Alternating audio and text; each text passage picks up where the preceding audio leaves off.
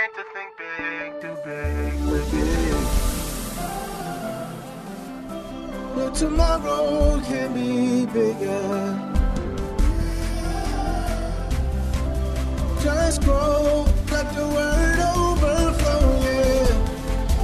Live a life bigger than yourself. You're created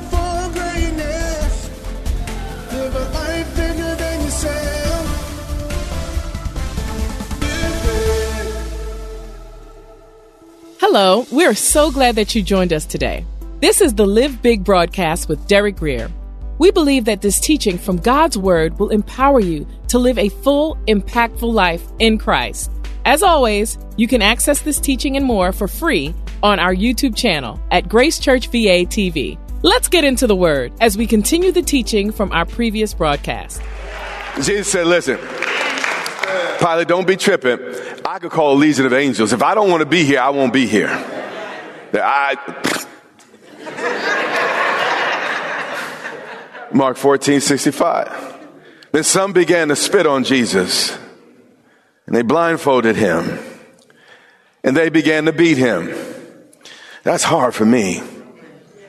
But he didn't hit him back. At least, you know, put some sores on him or something, you know? Make, make, you know, the fingers fall off and then heal him again or something. But he let him hit him and get away with it. And then they began to completely ridicule him, saying, prophesy. You're supposed to be a prophet. Prophesy. Tell us which one hit you. And the officers struck him with the palms of their hands. I'm like, Jesus, at least do a little something. But Jesus is not like you and me. Jesus said to the Father, Not my will, but thine be done. He was committed to a program bigger than any petty personal vengeance. Luke 22, 63. Now, the men who held Jesus mocked him. See, a lot of us could take pain better than mocking. But they mocked him. You need to understand, Jesus is God, but he's God taken on flesh. He's God with humanity added to him. So we find him getting tired. We find him getting hungry. So as a human being, he had to deal with mocking. His emotions had to handle that. I know for me, I would have come down. Uh, even, even if I was going to finish the cross thing, I'd be like, let me come down for a minute. I'll be right back.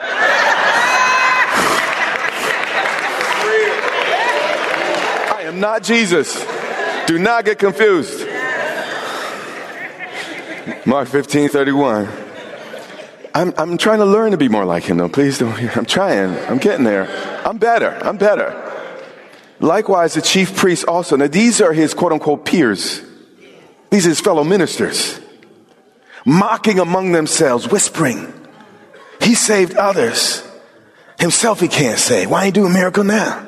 So big with the miracles, he's supposed to, you know, cast out demons, cast out the demons now. You know, you know, and just mocking and, and Jesus as a human knows their thoughts. And he doesn't come down. Back to Judges 16, 25. And they station him between the pillars. Just like Jesus, Jesus was positioned by his enemies in a place that unwittingly would cause his total victory. Jesus did not nail the nails in his own hands. Jesus did not make the Sanhedrin and, and Pilate and those, you know, go in the wrong direction and say he was guilty. The trap that they set for Jesus, actually they were in. And they stationed Jesus, or I'm sorry, Samson between the pillars. And the Philistines were totally unaware, just like the Romans and, and the Jewish leaders were totally unaware of the victory that would follow. And even things that seem like our failure, God can work for good. So then Samson He's everything set up. Said to the lad who held him by the hand, let me feel the pillars which support the temple. so that I can lean on him. So Samson stretched out his arms just like Jesus would. Now the temple was as full of men and women, women. All the lords of the Philistines were there, about 3,000 men and women on the roof watching while Samson performed. I want them to show you something of what that looked like. Yep, there, there's something of a standing room only. Everyone's watching and gawking and mocking and laughing. Verse 28. Then Samson called to the Lord. Yes. Yes. You may be blind. You may be shackled. You may be hemmed in on every side. You might even deserve it. He deserved it. But if you call on that name above every name that can be named, Samson called on that name. Then Samson called to his God, his Lord, saying, Oh Lord God, in the Hebrew here, we, we see three names of God written.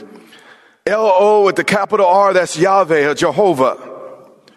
Lord is Adonai and God Elohim.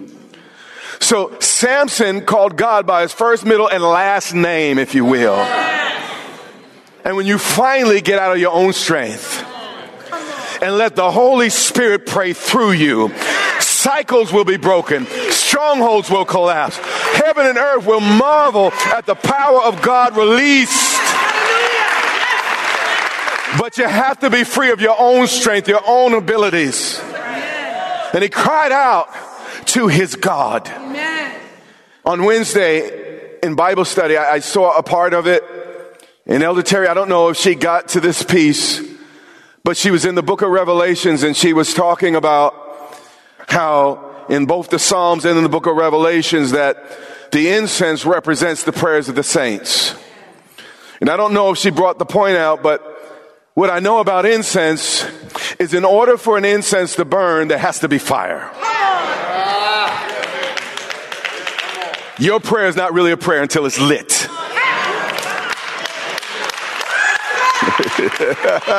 Somebody caught that.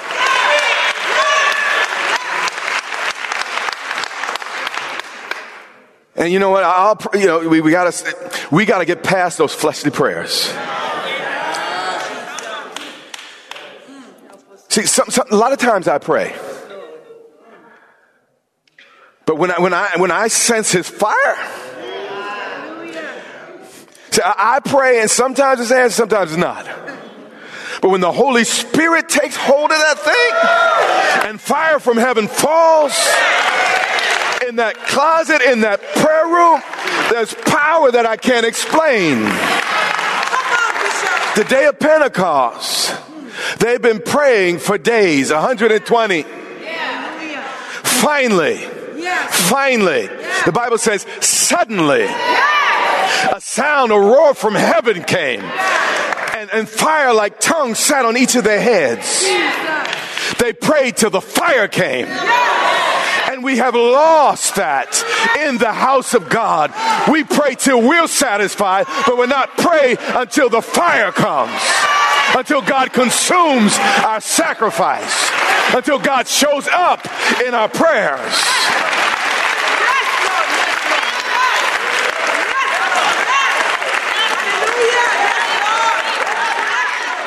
in the book of Acts, they prayed many days.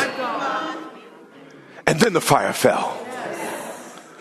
But some of us, if we don't pray five times and get the answer in five minutes, we're done with this prayer thing. It was days before the fire came. And there's some things you got to lean into God in order for him to release the fire. You see, when Elijah was on that mountain, First, he repaired the altar. And I feel like this is what these messages have been doing the last two weeks repairing the altar. That's good. That's good. And then he put a sacrifice on it, and then a whole bunch of water surrounding it so that no one would think it's fake because it was hot and it was a drought, and no one think that this just spontaneously happened. And he had to, you know, wait on God. He had to go. There was a, there was a period before the fire fell. But first, you got to rebuild your altar. Second, you got to present your body as a living sacrifice. Then, in due time, the fire will fall. But we have lost the art of prayer. We, we have lost waiting on the Lord. We, we, we've lost the practice of doing what's, what's necessary for us to do before God does what he does. Then Samson called to the Lord saying, O Lord God, remember me. I pray. A sinful leader, a poor excuse of a man, returned to God in prayer and it changed everything. Everything. Everything. He says, strengthen me. I pray. You see, when God forgives you, you also got to forgive yourself. Most of us be like, Lord, I messed up too many times. It wasn't just Delilah, it was the, the prostitute at Gehazi. It was this one before and, and that one. And, and you know stuff that ain't even recorded in the book that I did. But he prayed like he was someone God would hear. One of the things that distinguished the early apostles from everybody else, early in the book of Acts, they, they, they, they, they, they were about to beat the disciples. And they said they knew they had been with Jesus because of their boldness. If you really get around Jesus, It'll create a boldness with God. You won't pray those weak prayers. There would be a bold, matter of fact, he stood before Lazarus' tomb. He told the guy, said, listen, God, I'm about to pray this out loud for their benefit. Because when I pray, I know you always hear me. But I'm going to say this out loud. And then he said, Lazarus, come forth. There was a boldness about Jesus. And if you're really around Jesus, there'll be a boldness about you. He says, strengthen me, I pray, just this once, O God, that I may with one blow take vengeance on the Philistine for my two eyes. In the Psalms chapter 17, David prayed, he said, God, keep me as the apple of your eye. And listen, in the Old Testament, God's enemies were physical. So God had to deal with the, the, the physical inhabitants of the promised land to get them into the promised land. The difference between the Old Testament and the New Testament, other than the blood of Christ and some tremendous promises, is the fact the Old Covenant promised, the promise of Abraham, or to Abraham, amongst other things, was that he would have a land or go to a land which God would show him that would become his. So because it was a physical land, God had to show up and deal with physical enemies. But Jesus teaches us his kingdom doesn't come with observation. It doesn't have latitude or longitude.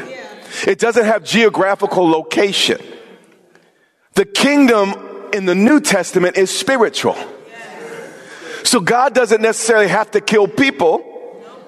He's, we're dealing with demons. We're dealing with things in people's minds. We're dealing with spirits. The, the, the, the, weapons of our warfare are not carnal, but mighty through God for tearing down what strongholds. It's not about taking a knife to cut somebody. That's why he said, Peter, man, come on. All this time I've been teaching, you're still cutting people's ears off. Peter, ah, he picked the ear, put it back on the head. Listen, the kingdom's not coming this way. It's spiritual. You understand what I'm saying? So Peter was trying to apply Old Testament principles in a new covenant situation. So he, he's praying for vengeance. But, but, but, but who are enemies today? It's not flesh and blood. It's principalities, powers, rulers of darkness in this world, spiritual wickedness in heavenly places. Our enemies are spiritual. And this is pointing to what Jesus did at the cross. He totally annihilated, defeated our enemies. The reason why we celebrate Juneteenth is in part because Abraham Lincoln freed the slaves, but the news didn't get to Texas. Did y'all hear what I said? Jesus defeated the devil at Calvary. And I'm here today to bring the good news to Woodbridge, to everyone streaming, that we are free. The victory's been won. You don't have to be oppressed. You don't have to be sick. You don't have to be bound. You can be free. Whom the Son sets free is free indeed. You are free. The devil's lying to you. He's hoodwinked you. He's bamboozled you. The only reason he got you because you don't know. And then actually some of the, the, the general there in, in, Texas, from my recollection, he didn't really want to let those slaves go. Abraham Lincoln had to send his troops, so don't mess with me. God set me free, and if I start acting on my liberty, whatever troop it takes, God will send it to keep me free.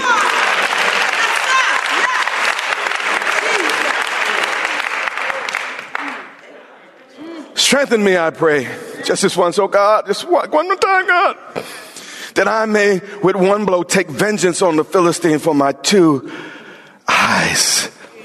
God knows how to deal with the devil. And Samson took hold of the two middle pillars pointing to Jesus, which supported the temple, and braced himself against it, one on his right and the other on his left. Then Samson said, let me die with the Philistines. Just as Samson's victory would cost him his life, Jesus' victory would cost him his life. Story goes, a man asked Jesus how much he loved him. And with nail scarred hands, he stretched out his arms and said, This much. Let me die with the Philistines. And he pushed with all his might. The ending of Jesus' life on the cross, is that he cried out with a loud voice that it is finished.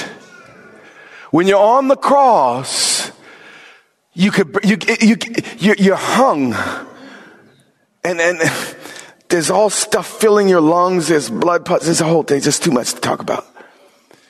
But in order to breathe, you had to push up on your feet to catch your breath. And his feet were nailed. The cross was rugged and splintered. And in order to speak loudly, you had to breathe in deep, which means he had to push up hard. And he pushed with all his might, pointing us to Jesus. Some of the things that God wants for you will take all of you. Some of the things God wants to do through you will take all of you. And my problem sometimes, I don't want to give him all that. You know, I'm pretty good going this far, but I'm not doing all that. That's a little bit too much, Lord. But if you want God to do everything through you that's for you, at time it's going to take all of you. And I know when I was young, I thought I was something, man. I thought, you know, I'm, I'm you know, I'm going to do this thing called life. But then I had some days. Some of them days took everything in me. And God has assigned us in his wisdom some days that will take all of you to get to the other side of them. So what God does is he'll lead you into seasons that will take all of you so he can give you all of him. And when it's all of you dedicated to Him, there's no landing pad for the adversary. Do you get what I'm? He pushed with all his might, and the temple fell on the lords, and all the people who were in it, his enemies were crushed. So this is important. So the dead that he killed at his death were more than he had killed in his life. As wonderful as Jesus' life was his life itself did not redeem us. He did more in his death than even his life. Think of the miracles, the deliverance. More in his death than in his life. It's a little bit like when we receive communion. Actually, Jesus said in John chapter 6, unless you eat my flesh and drink my blood, you have no part of me. And people walked away from it. They said, You're crazy. You're crazy. A sheep is beneficial both in life and death, but mostly in death. In life, a sheep can give us his wool or her wool. It can keep us warm. It can keep us clothed. But it's through the death of a lamb that he gives us meat so we can live another day.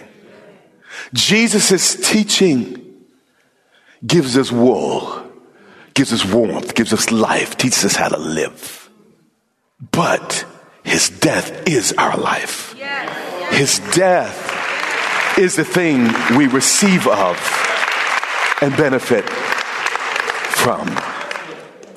So the dead he killed at his death were more than he had killed in his life. If Jesus could feed a multitude with five loaves and two fish, imagine what he can do with a surrendered life. May our prayer this morning be God, give me strength to break free of everything breaking me.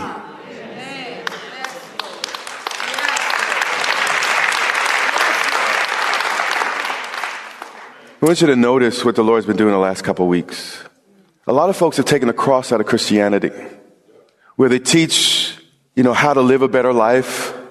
But Jesus said, unless you take up the cross and follow me, you can't be my disciple. And we've taken out the cross. And the Lord wants to, it's for our protection. It's because He loves us. The only way a person like me can go to the cross if God helps me. And each, we, we all have different crosses in our lives to bear. And God sets them in our way so we could depend on Him. You see, the, the, the thing is, when I, when I said that, you're just thinking about Friday.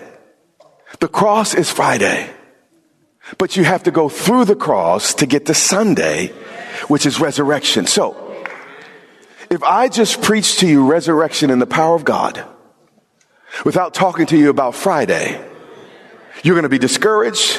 You're not going to understand what's happening in your life. You're not going to get it. Jesus said, the Bible says this about Jesus. He endured the cross. He, he despised the shame of the cross for the joy that was set before him. What God doesn't want anything in this world to be more important than the joy that God has for you. And as long as it's more important, you're in a fragile situation. You, you, you, you there's a you, you, your choices will not be right until you realize the only thing that really matters is the will of God. Jesus said, not my will be done, but thine. And what God, I believe, has been saying to all of us collectively and corporately is I'm not talking about popular Christian religion. I'm not talking about what's said on TV and radio. I'm talking about what I've taught in my book. Unless you're willing to take up a cross and follow me, you cannot be my disciple. And we're going to have to recognize in life there are going to be barriers. And when they come, that doesn't mean God doesn't love us. He's not for us. It just means that we got to hold on and God will get us to the other side.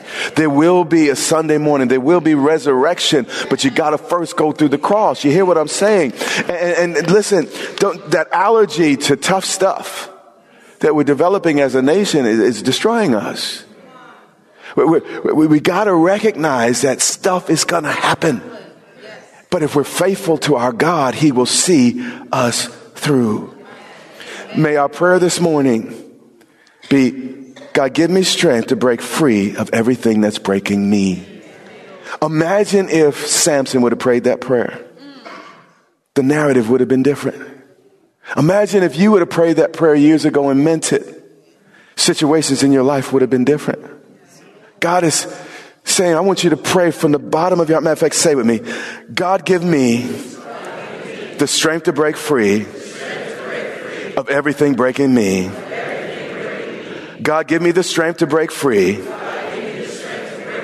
of everything breaking me. One more time. God give me the strength to break free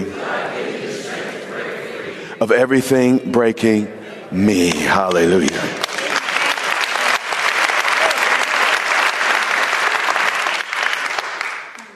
In the things I'm saying, do you hear God calling all of us to repentance?